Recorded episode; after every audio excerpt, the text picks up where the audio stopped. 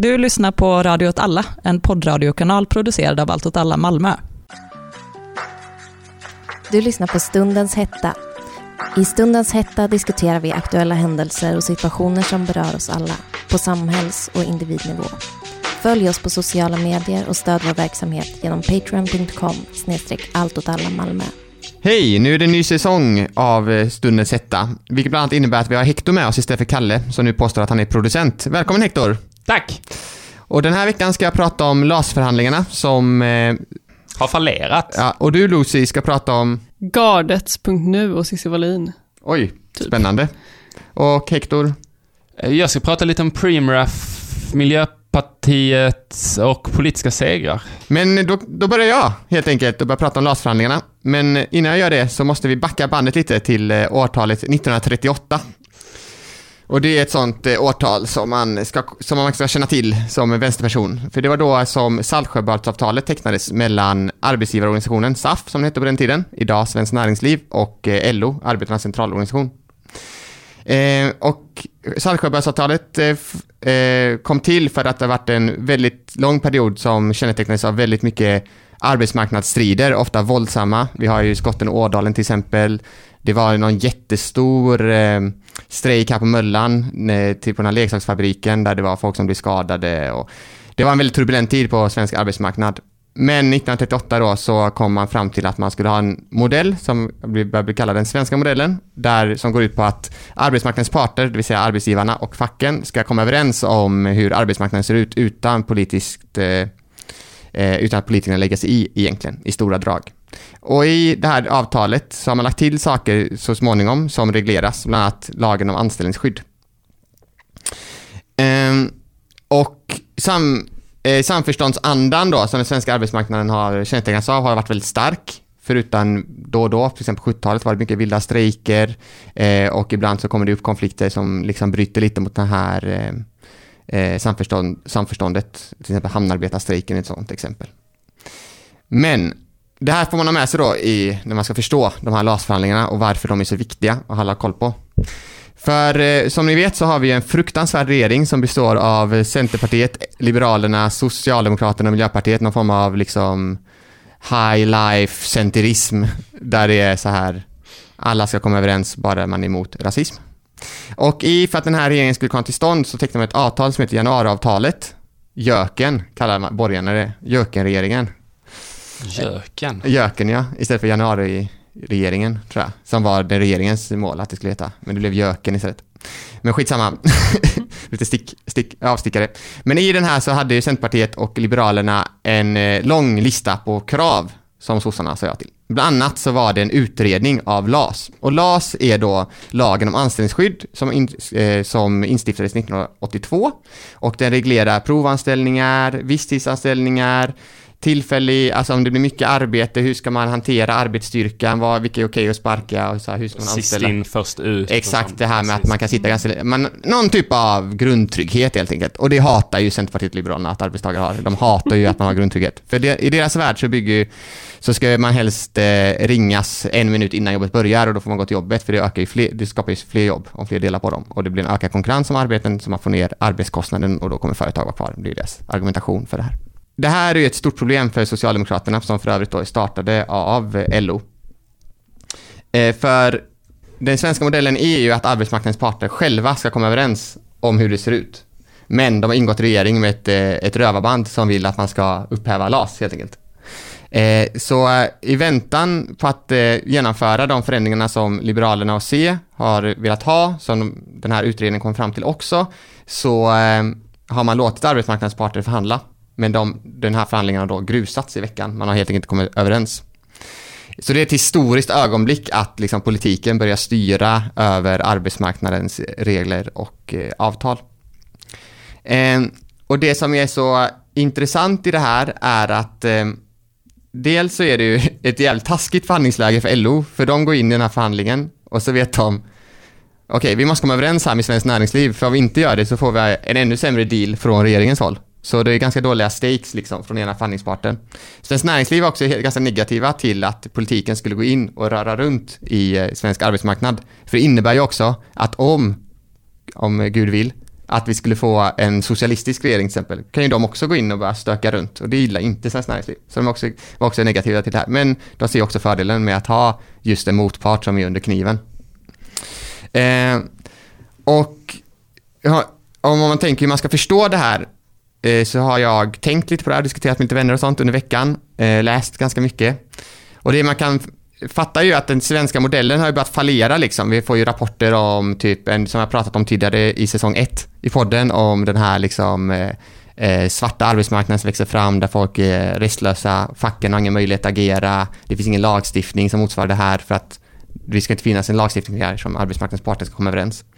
Eh, och det innebär ju också att Eh, och att den svenska modellen har börjat fallera är också för att fa eh, facken är i en svag position gentemot sin eh, arbetsgivarna. Alltså de har, in, de har liksom inte det inflytande längre så att de kan göra de stridsåtgärder som man, man kan hota med. De kan liksom inte hota Svenskt Näringsliv idag med, ja men då kommer vi punktstrejka.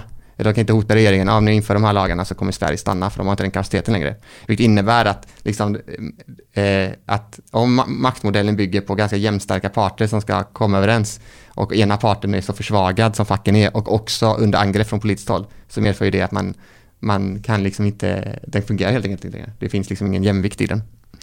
Eh, och det är ett stort problem för socialdemokratin också och LO för hela deras liksom, organisation går ut på att de tidigare har kunnat, att de kunde hamna i den här ställningen med Svenskt Näringsliv handlar om att de också kunde visa de kunde lova Svenskt Näringsliv, det blir inga mer bråk på svensk arbetsmarknad om, om eh, ni går med på det avtalet. Då ser vi till så att det är lugnt. Men om de inte längre heller kan lova det för att de har tappat makten över de, alltså de organiserar inte lika stort längre som de gjorde, så medför ju det att de också har tappat eh, styrkan. Och det är, där, det är också så man ska förstå socialdemokratin, att de alltid har varit eh, en de har alltid varit disciplinära mot arbetarklassen. De har alltid försökt liksom eh, få folk att gå raka led, sjömännen ska inte supa lika mycket till havs, man ska inte bråka för mycket. Allt det där handlar ju om att man ville visa en disciplin för att kunna ha en förhandling mot svenskt näringsliv. Så det här innebär ju också, vilket är det spännande i det hela, det, det är fruktansvärt om LAS förändras i grunden på det sättet som Centerpartiet Liberalerna vill och Svenskt Näringsliv, för det innebär ju att eh, alltså alla våra, alla, alla svenska medborgares eh, anställningstrygghet försvinner ju i stort sett. Eh, men det innebär ju också att det finns en öppning för annan typ av facklig kamp. Så det är väldigt intressant att följa. Och som en historisk parallell för att förstå hur, hur de har blivit försvagade så har vi snackat lite om när Amazon kom till Sverige nu, kommer de etableras i Eskilstuna. Och 94, för 20, mer än 20 år sedan, så, eh, så försökte ett annat amerikanskt företag etablera sig i Sverige, Toys for Us. Och de hade en väldigt amerikansk inställning till arbetsmarknad, alltså typ pissa i kopp eh, och då var det efter julhandeln så ville de sparka massa människor och facken gick i taket och det blev en stor bojkottskampanj och till sist fick Toys R Us liksom backa helt för att det blev för att det fanns sån kraft liksom för att bibehålla den anställningstryggheten och det kommer liksom inte ske med Amazon för facken har inte längre den kraften. Men samtidigt då kan man ju se inom den fackliga rörelsen att nu börjar också lokala fack, enskilda branschfack och så vidare tar ton liksom för att hela LO-bygget håller på att rasa sönder. Så det är ganska intressant tid. Det kan ju också innebära att det kommer bli mycket mer intressanta strider på arbetsmarknaden. Om man tänker till exempel på Amazons utveckling i, ja, både i en del europeiska länder men kanske framförallt i USA. Och där de absolut öppnar upp för en annan typ av facklig kamp och det sker också om både i USA och i Polen en del. Eh, även i Tyskland och så där man inte har samma typ av, av så, den svenska modellen. Men att det är också jävligt svårt och att folk får riktigt illa på kuppen. Jo, absolut. Det håller jag med om. Det är klart det är skitläskigt. Det kommer ju påverka min levnadssituation. Liksom. Mm. om de här... för då, det innebär ju att... För förslaget från CHL, om jag förstått det rätt, innebär ju mer eller mindre att man tar bort alltså, sist in först ut-regeln och så ja. vidare. Att eh, det kommer drabba äldre, det kommer drabba folk som är obekväma på arbetet, det kommer drabba folk som kanske har varit på mycket föräldraledighet. Alltså, mm. Det kommer ju röra runt hela den svenska arbetsmarknaden på ett fruktansvärt sätt och det är ju läskigt. Men samtidigt är det kanske någonting man inte riktigt kan förhindra i nuläget. Nej, precis. Mm. Men en annan intressant sak som har med det politiska parlamentariska läget att göra också, eh, det är ju att Vänsterpartiet har också hotat då, de, de röstar ju gult, som betyder typ vi, vi gillar inte den här regeringen, men alternativet är värre. Så man kan fråga sig om de någon gång kommer rösta rött, för det finns alltid ett värre alternativ, men det är en annan diskussion. Men de eh, hotar ju också med ett misstroende eh, omröstning om det här går igenom. Eh, och då har ju Moderaterna sagt att de skulle avsätta Löfven till varje pris. Men de har ju också bara sagt nu, ah, fast fan, den här eh, ändå förslaget kring ändringen av LAS, den är ändå väldigt fin, är det inte det? Så de har ju backat från det. Eh, så enda möjligheten för Vänsterpartiet att kunna få ett misstroendeveto mot regeringen, det är ju ifall de får SD och KD med sig på båten då. Eh, för det är enda sättet liksom. Och då innebär det också att vi går till nyval i sådana fall. Mm. Så det kan ju riskera att sätta liksom också det svenska parlamentariska läget i kris igen. Och om det skulle bli nyval så kan man väl säga att det skulle bli ungefär samma sak igen. För om man kollar på de senaste opinionsundersökningarna så är den enda förändringen egentligen att Liberalerna ligger utanför eh, utanför riksdagsspärren under 4% men resten av partierna klarar sig kvar. Eh, och det innebär ju att Vänsterpartiet skulle rösta gult igen, för alternativet är värre, för det är KD, SDM och sen har vi ungefär samma regering igen. Eh, det. Mm. Men det är ganska roligt då att, man, att, man, eh, att, att Vänsterpartiet tänkte att, att Moderaterna bara skulle bry sig om politiskt spel, men precis som alla andra partier så drivs ju de av politiska idéer, politiska tankar. Ja. så det är självklart att Moderaterna bara, det här är ju ett, liksom, det, vad ska man säga, det, ett av de största högerförslagen sen regeringen Reinfeldt och det har ju pågått, alltså hela den här försämringen av eh, fackens makt har ju pågått sen regeringen Reinfeldt. Alltså, man ändrade a-kassereglerna, man höjde, fack, höjde alltså, fackavgifterna mm. så att eh, facken har ju stadigt tappat mark Verkligen. och det har ju varit en uttänkt politik från... Ja, ja. Eh, och de pratade ju väldigt tidigt, regeringen Reinfeldt och då kanske det framförallt var Folkpartiet i den vevan som pratade om försämring av LAS och att det var ju 2008 eller så, mm. inte det var ju inte super, det är en väldigt spännande utveckling på tio år också, att det har gått från att vara en, en fråga som som liksom inte riktigt går att tala om till att man nu sitter med en utredning som säger kör. ja, eh, och typ en hel riksdag som sitter och säger kör. Ja. Eh. Mm. Det är också väldigt tråkigt på ett liksom privat plan att man, man inte har så mycket makt gentemot sina arbetsgivare. Att det finns eh, så mycket, många arbetsgivare som ber en att jobba, provjobba gratis och ha osäkra anställningar och att det är, det är jättedeppigt mm. att eh, arbetsskyddet hotas. Men å andra sidan, om inte, om inte LO-facken har hunnit med i utvecklingen liksom och inte lyckats anpassa sina eh, metoder och verktyg i sina verktygslåda så eh, kanske det är dags att göra det. Vi sitter alltså i en knivig situation. Det, det kan man lugnt säga. Eh, det kan man lugnt säga. Eh, jag ska prata lite om gardets.nu som är en eh, radikalfeministisk hemsida som lanserades för kanske två månader sedan eller längre sedan. Jag tror det är lite längre sedan. Ja, det kan det nog vara. Med eh, Cissi Wallin i spetsen, men det är ju såklart fler som har hållit på med det här tillsammans med henne.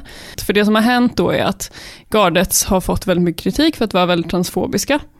Och då tänker jag att man först måste förstå begreppet TERF, som är, eh, det står för transexkluderande radikalfeminism.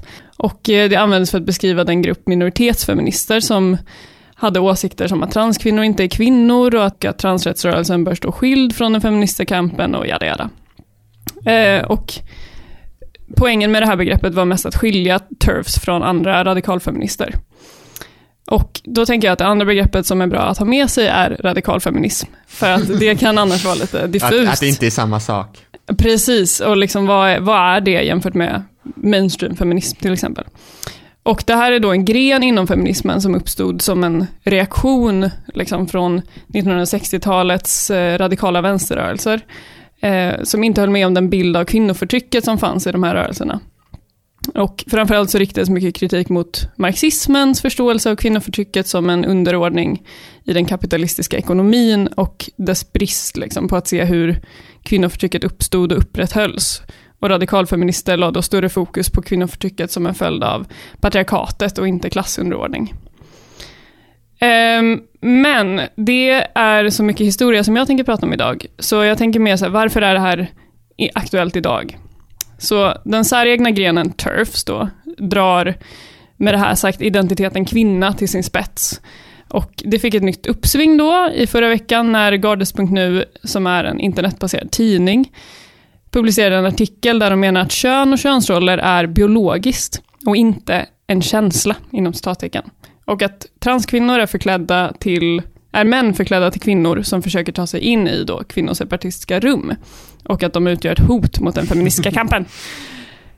Um, och det här ledde ju såklart till stor medial uppmärksamhet och i och med att mycket aktivism sker på online nu för tiden så eh, blev det ett stort liksom, Twitterbråk och eh, Instagrambråk. Och, ja, det skrevs artiklar hit och dit på Aftonbladet och Expressen och så vidare. Så jag tänker framförallt att liksom, åsikter och uttalanden som det här är inte något nytt inom den feministiska rörelsen, men det är tröttsamt tycker jag, när rörelsen försöker liksom splittra sig själv. Verkligen. Ja, istället för att enas liksom i solidaritet med andra sociala rörelser. Det jag har liksom identifierat är ett väldigt eh, grundläggande retoriskt knep, som jag tycker är viktigt att känna igen. Och det är just det här skapandet av vi och dem, och att liksom ena sin egna rörelse för att vara kvinnoseparatistisk och i det utmåla en annan marginaliserad grupp som ett hot. Och det här kanske ringer några klockor om vi pratar om Sverigedemokraterna och andra rasistiska rörelsers retorik gentemot migranter och att det fungerar liksom för att skapa den här enheten när man skiljer sig från det andra. Och också följden av det här är ju att om du utmålar en grupp som ett hot så legitimerar du ju också förtrycket mot den gruppen. Eh, och jag, anledningen till att jag ville prata om det här är för att jag tycker att det är viktigt att identifiera de här retoriska knepen, för att det är ofta att det lätt vävs in som att så här, det här är dåligt för vår rörelse och för att vi ska komma framåt så måste vi skilja oss från de här, men att det är inte helt lätt att identifiera det som liksom transfobi i det här fallet. Nej, jag tänker, det är så intressant just att det, det feministiska rörelsen just i detta nu är så särjad. Mm. Alltså att det, det är någonting som har hänt och att den, det känns också som att den är ständigt under attack utifrån också. Mm. Det här kan man väl säga på något sätt är en intern, internt bråk liksom, men att det känns också som att ja, men hela det här som eh, eh, Arpis, Ivar Arpis, den här borgerliga ledarskribenten, ständiga attacker på genusvetenskapen, mm, att genusvetare blev hotade. Alltså det, det är också ett yt, yttre attack och frågan mm. är liksom om inte de här yttre attackerna gör också att rörelsen liksom börjar särja sig själva med mer att det finns liksom delar av den som söker det etablerade stödet och därför mm. måste de liksom ta avstånd från det här postmoderna flummeriet då som mm. man menar att eh, eh, den, eh, eller queer-rörelsen är och liksom på det sättet försöka söka, ja men kolla vi är inte lika knäppa som de här liksom. Vi är, mm. vi är de normala, vi tror att kvinnor är kvinnor och män är män. Mm. Men också kanske att man är så pass tillbakatryckt i sin maktposition så att man inte längre känner att man har förmågan att agera utåt utan istället agerar mm. inåt liksom, så att den fienden, in, den, fienden blir alltid inre för man känner inte att man har makt att påverka samhället längre så istället så måste man liksom hitta syndabockar. Varför har det gått fel? Mm. Ja men det är för att den här gruppen människor vill ha eh, representation eller det är för att den här gruppen människor vill höras och synas. Det måste vara därför som vi inte har lyckats. Mm. Istället då för att förstå ja, att det handlar om hur det yttre samhället ser ut liksom, mm. på något sätt. Men innan vi går vidare så vill jag också påpeka att det här är en väldigt liten grupp. Mm feminister, att de flesta tycker inte så här. Men de hörs väldigt mycket och de syns väldigt mycket. Och jag tror att framförallt Cissi Wallin har glidit lite på all uppmärksamhet som hon fick efter mm. Virtanen-härvan, där hur många som helst stod bakom henne och det var ju fullt rimligt att göra det. Men jag tror att hon, hon har ju byggt upp en ganska stor lyssnarbas på grund av det. Så att den, sådana här utlåtanden når ju också väldigt många människor. Och sen blir man också lite drevskadad till sist. Alltså, det tycker jag man märker mm. med många skribenter, sådär, att om de är in, inblandade i många drev så blir de mer och mer narcissistiska. De tar sjukare och sjukare ställningstaganden mm. liksom, för att det blir som en egen logik i det också. Mm. Så att eh, om, om man råkar säga fel eller göra fel en gång, få ett drev, då är det lättare att liksom, ja, men då kanske jag är den här personen istället. Då, för man blir så himla navelskådande. Liksom. Okej, då ska jag runda av det här avsnittet med eh, vad jag tänkte prata om som är Premraff och eh, Miljöpartiet. Och Premraff var, är ju ett, eller om vi kan gå tillbaks till vad det är i första hand. Det har kommit en nyhet i veckan som vi kommer komma till, men Prem är ju ett um, olje eller energibolag som har ett stort uh, raffinaderi i Lysekil. Det är Nordens största. Det ligger väl i Lysekil på grund av flera, alltså rent infrastrukturmässigt eh, är det en väldigt lämplig plats nära Norge, nära Sverige och nära Nordsjön. Där man eh, raffinaderar, ra, vad säger man, bearbetar, kommer jag att säga istället, äh, olja, äh, råolja till, till bensin och andra drivmedel. Äh, och den tror jag byggdes någon gång på 70-talet. Kan det vara så? Martin som kan västkusthistorien kanske bättre än mig. Just Lysekil är en blind fläck faktiskt. Jag har varit där, men eh, jag vet inte när Primraffa byggdes. Men kan tänka mig Jag att det var tror, 70 jag tror på 70-talet Känns där. Ehm, Samma med vad heter olja i Norge kanske. Jo, men precis. Eh, Jag tror att det har lite med det att göra. I alla fall, eh, en stor eh, grej de senaste 20 åren i miljödebatten från de konventionella partierna och så har ju varit att så, nu ska vi komma på bra sätt att eh, fortsätta på den här skitvägen vi, vi går. Eh, och man pratar om, om grön eh, omställning i industrin och så vidare. Och en del av det har varit att man pratar kring eh, nya typer av eh, fossila bränslen, alltså, eller hur ska man säga, bearbetade, men typ bioolja. Typ. som jag förstår. Alltså så att man använder ehm, fossila bränslen på, men på ett, då ett liksom mer hållbart sätt, mer effektivt sätt och så vidare. Och en del av det har varit, Prems eh, agenda i det har varit att de vill bygga ut raffinaderiet i Lysekil till att bli en sån här terminal. Och det är, har fått väl, stött på väldigt mycket kritik kan man väl säga.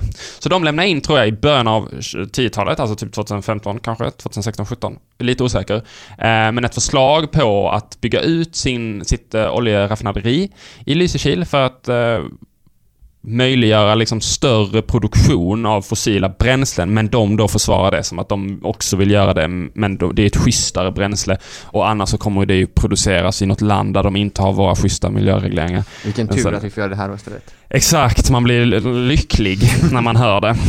Eh, Det finns nog en och annan eh, som har blivit lycklig över det också. Men, eh, men vi kommer till det. Men i alla fall, Naturskyddsföreningen var en tidig aktör i den här konflikten som ju är en, ja, det är väl en sån klassisk svensk NGO, eh, miljö-NGO typ. Och det överklagade det här beslutet och det var eh, en stor grupp organisationer och individer som slöt upp bakom liksom olika typer av initiativ för att, för att förhala och förhindra eh, den här term- eller heter det, raffinaderiet från att byggas. Eh, liksom man kan, det fanns liksom allt från till exempel Allt åt alla som har varit en del av det, men även typ så Greenpeace och de konventionella organisationerna och även väldigt mycket boende kring, även om det också funnits en, en, en, ska man säga, en lokal konflikt eftersom det är mycket arbetstillfällen. Och så. Innan sommaren så kom det en eh, Mark och miljödomstolen, eh, deras utlåtande kring det överklagandet där de sa jo, nej men Prem får bygga det, det, det är lugnt. Varsågod. Eh, och det kanske inte är så konstigt att Mark och miljödomstolen säger det, egentligen så. Men eh, det var ett utlåtande som de skrev och det var regeringen som har det, det yttersta ansvaret att besluta om det. Och där kom liksom de, de miljötrupperna eh, i Sveriges riksdag in. Alltså Miljöpartiet som ju verkligen är kanske Alltså de har nog störst diskrepans mellan vad de säger och vad de har lyckats göra de senaste, eller sen de kom in i riksdagen. Alltså så oerhört dålig miljöpolitik. Eh, men i alla fall, de var så här, nej, vi ska nog säga nej. Det säger de alltså 2020. Ehm, den här frågan har varit uppe rätt länge, men i början av september säger man så, vi kommer säga nej till, eh, till Premraf. Starkt eh, ställningstagande. Och eh, så det säger de, och sen så nu måndags den 28 september så berättar Prem plötsligt, ganska mycket från ingenstans, att vi, vi drar tillbaks de här planerna. Av kommersiella skäl. Eh, coronan har slagit ut Prems liksom, eh, pott för att investera nytt, kan man väl tänka sig. Och då tänkte jag bara, det är liksom bakgrunden till den hela den här historien, men det är inte riktigt det jag har tänkt på, utan jag har tänkt liksom rätt mycket kring typ politiska segrar, eller att få igenom saker, och jag har tänkt på Miljöpartiet just utifrån det jag sa. För att precis, alltså den 28 september, när, eh, när det här händer, så twittrar Per Bolund, som liksom, ja, vem, som, som, som ju är språkrör för Miljöpartiet, men också jag kände också så, ja, jag Kalle, hade- Kalle frågar ju bara, vem är det? Kalle frågade precis vem det var och jag hade också känt så, hade någon liksom press, i en pressad situation frågat mig vem, vem är språkrör för Miljöpartiet, så hade jag fan inte gissat på Per Bolund alltså. Herregud. Jag, jag gissar att han, nej, vad heter han? Nej, jag kommer inte ens ihåg. Gustav. Fridolin, Ja, det är väl flera ja. år sedan. Ja. Strunt samma. Eh, Det är bara en, en annan sak att de är dåliga på marknadsföring också, inte bara på miljöpolitik. Men då twittrar han citat, den som vågar vinner. Star, stark, stark arm eller bicep-emoji. Grön politik visar vägen framåt. Bra för Sverige och jobben att industrin förstår och indus- investerar för framtiden. Är liksom inte det ett citat som bara som bara innebär så, men Per Bolund har ju inte fattat någonting. och då inte bara att han inte har fattat att det inte är Miljöpartiet som har drivit här, den här frågan, eh, utan också så den andra meningen som är så bra för Sverige och jobben att industrin förstår. Och jag kan verkligen vara så, om du tror att Prem förstår hur vi löser miljö, eller alltså problemet med fossila bränslen, så är du ute och cyklar, liksom, lite oavsett hur dålig dag du hade och så. Um, så det, det var en sån grej. Och så kollade jag liksom igenom då Per Bolunds Twitter-historik uh, här, så är man så what the fuck. Uh, för det, det, är så himla roligt. Uh, nu ska jag hitta en, en till. Um, ja, han retweetar sen uh, Lorentz Tovatt, um, också miljöpartist, som då twittrar Eh, om eh, en annan fråga som Miljöpartiet har försökt profilera sig inom är, som ju är personbilsindustrin. eh, och då så har han ett diagram och sen så skriver Lorentz då, vilken spännande utveckling i nybilsförsäljningen. Vid årsskiftet genomfördes förstärkningar av bonus malus eh, tydlig effekt. Jag tror det är den eh, bonusen som gör, eller som gör att det är lättare att köpa en elbil. Eh, nästa år skärps det ytterligare. Eller så är det någonting annat. Eh, men i alla fall, han avslutar med då, MP är arkitekterna bakom. Och samma sak där, Lorenz. Fatta, vad är det du inte... Alltså, ja, men nu blir det verkligen som att jag har en sån tonårs-rant, men jag kan också bli så... Tror du verkligen att det är Miljöpartiet som gör att det produceras mer elbilar? Tror du att det är Miljöpartiet som gör att Teslas aktie har så här femdubblats i år trots covid? Tror du, alltså, jag tycker det bara är så speciellt hur man ser på så vad man själv har gjort. Och det måste ju vara ganska speciellt att vara Miljöpartiet faktiskt, och till deras försvar kanske lite, att de har suttit i regeringen ändå ganska många perioder och stöd, stödparti och så till Socialdemokraterna väl redan 02 till mm. 06 och sen nu. Men liksom också att de bara fingrar efter de här liksom små, små grejerna som de eventuellt har gjort. Till exempel då, vi har, för, vi har varit någon bromskloss för Preemraffs etablering när det egentligen är liksom en, en jättestor kamp inom miljörörelsen som har lett fram till det här och kritiserat det här och växt, eh, liksom väckt det på, på den politiska dagordningen på något sätt, på ett sätt som absolut inte Miljöpartiet har gjort. Och, eh, nej, det måste vara speciellt för dem, tänkte jag. Att vara så pass, eh, så pass dåliga. Det var nog mest bara en rant om Miljöpartiet men, eh, och eh, Per Bolunds Twitter. Man kan aldrig men... sluta prata om hur dåliga Miljöpartiet är faktiskt. Det finns liksom en ständig källa av dålighet. Ja men verkligen också så, men de har ju en, en miljöpolitik utan analys och det är en trött spaning kring Miljöpartiet ja. liksom. Men... Eh, men ack så sann. Men ack så sann, när det är liksom också så, 2030 är det för sent, eller liksom vad det nu, vad nu, vad nu forskarvärlden säger. Eh, man fattar ju att, eh, att folk sluter upp bakom Greta och inte bakom Per Bolund. ja. Ja, men för jag tänkte lite på det här med just små partier, men kanske även partier generellt. Men det är ju lite som när Vänsterpartiet också så, efter att suttit som så stödparti från 14 till 18, är liksom så i sin valkommunikation, så vi fick igenom typ bidrag för glasögon, vilket jag är jätteför. Men att det blir liksom deras centrala kommunikation av vad deras seger har varit över fyra år med typ 20 riksdagsledamöter och ett, en jättestor organisation runt sig. Det var speciellt liksom. Men orkat, att helt ärligt att, att, den här, eh, att de kan säga att MP är arkitekterna bakom en grön omställning. Man liksom också så, ja vi sålde ju en kolgruva till, till något sånt tjeckiskt investeringsbolag. De lär ju verkligen plugga den gruvan och, och tacka för sig liksom. Ja, katastrof. Precis. Jag såg också på eh, Västnytt då, eftersom vi har ett särintresse för västkusten. Eh, och då intervjuade de folk i Lysekil, så på stan, om vad de tyckte om att Preemraff inte skulle komma. Och så var det en kvinna, hon tyckte det var jättebra. Hennes man tyckte att det var tråkigt. Klassiskt då, kvinnomän. Eh, och sen var det en annan kvinna som var så, ja, ah, jag tycker det är viktigt med arbetstillfällen. Jag tycker det är viktigt. Ja, hon var ju bara så hjärntvättad centerpartist liksom. Eh, men sen var det en unge, en äldre kille som var så, det här är skitbra. För om den här, om vi hade fått hit Primref, då kanske inte Lysekil finns kvar i framtiden. Och då fick man ju hopp också om mänskligheten på samma tema där, eh, om eh, att liksom, det finns ändå saker som händer som är väldigt positiva. Precis, och det kan man ju avsluta med, alltså en stor eloge till alla som har kämpat för den här, i den här frågan i, i miljö, eh, klimatrörelsen. Även om, om eh, ni inte får Miljöpartiets stöd eller cred från dem, så verkligen, det kan vi väl avsluta med att Bra jobbat. Tack för det.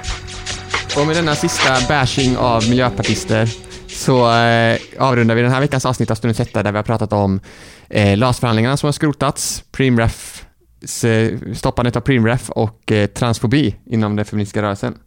Och nästa vecka så blir det ett speciellt avsnitt av Stundens hetta för då kommer vi få hit en expert på Östeuropa och vi kommer prata om sociala rörelser i bland annat Vitryssland. Det kommer bli jätteintressant tror jag. Så eh, vi hörs. Hej då! Hej då! Följ oss på sociala medier och stöd vår verksamhet genom patreon.com snedstreck allt åt alla Malmö.